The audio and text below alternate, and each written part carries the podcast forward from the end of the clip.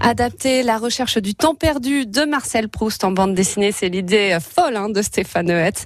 Les planches sont à découvrir à partir de demain et jusqu'au 13 novembre à la bibliothèque Romain Gary de Nice.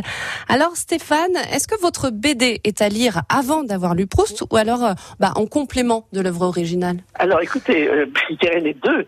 euh, hier j'étais avec des Proustiens, des, des Michel Herman et, et Mireille Naturel, et tous ces grands Proustiens, et euh, eux, euh, évidemment, ont lu Proust bien avant de découvrir mes bandes dessinées. Et, euh, et ils aiment beaucoup parce que c'est intéressant pour eux de regarder comment je l'ai traité, et surtout de voir mm.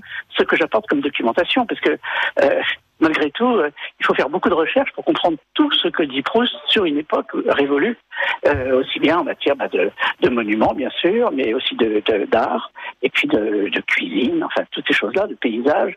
Euh, Paris, par exemple, Paris est beaucoup, beaucoup, beaucoup raconté dans la recherche, mais Paris a beaucoup changé depuis. Donc, euh, et puis les, les, quartiers sont des marqueurs sociaux, donc il faut il faut s'occuper de ça aussi. Même les musiques qu'on joue marquent les, les, catégories sociales et, et, les clans. Le clan des Verdurins qui écoute plutôt du Wagner et, et le clan des Guermantes du Chopin et, et Odette plutôt Tagliafico. Enfin tout ça, il, faut mhm. vraiment, il fallait vraiment que je me renseigne. C'est pour ça que j'ai fait d'ailleurs un glossaire à la fin de chaque intégrale pour euh, pour aider euh, le lecteur à, à plonger dans le passé. Hein. Glossaire très important. Et puis Stéphane, est-ce que cette BD peut se lire à tout âge? Parce que Proust ne peut pas forcément se lire trop jeune. Écoutez, moi je dirais, plus on est vieux, mieux c'est. Mais c'est pas une question de bande dessinée là. Oui. C'est d'une façon générale, euh, plus on lit Proust euh, âgé, enfin âgé, en ayant vécu, plus on se retrouve. Parce que Proust disait ça. Proust disait celui qui, qui me lira se lira lui-même.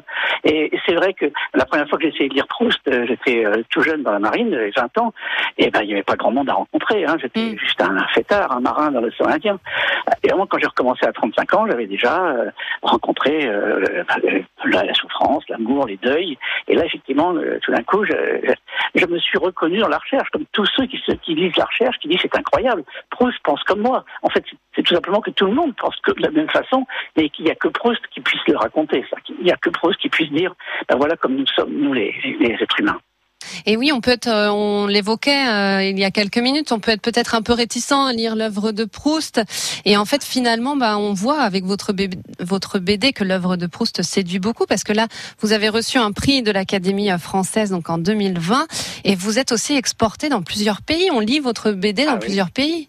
Ah, ah, oui, oui, 27 langues, donc je sais pas comment c'est de pays. Oui. Euh, 27 langues, oui, oui. Et même, et même, je me rappelle, j'étais en Indonésie, à Jakarta, pour, le, pour la sortie du livre là-bas, et, et j'ai découvert qu'en fait Proust n'était pas édité là-bas.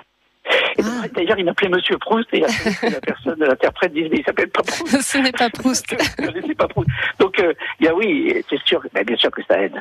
Vous savez, ça aide surtout à, à, comprendre l'ossature, la, mm. la, la, la, structure du roman. Et puis, ça, ça aide surtout à mémoriser. C'est-à-dire que quand on raconte ce qu'on a lu dans la bande dessinée, c'est sûr qu'on le fait de façon plus facile parce que c'est plus ramassé, bien sûr.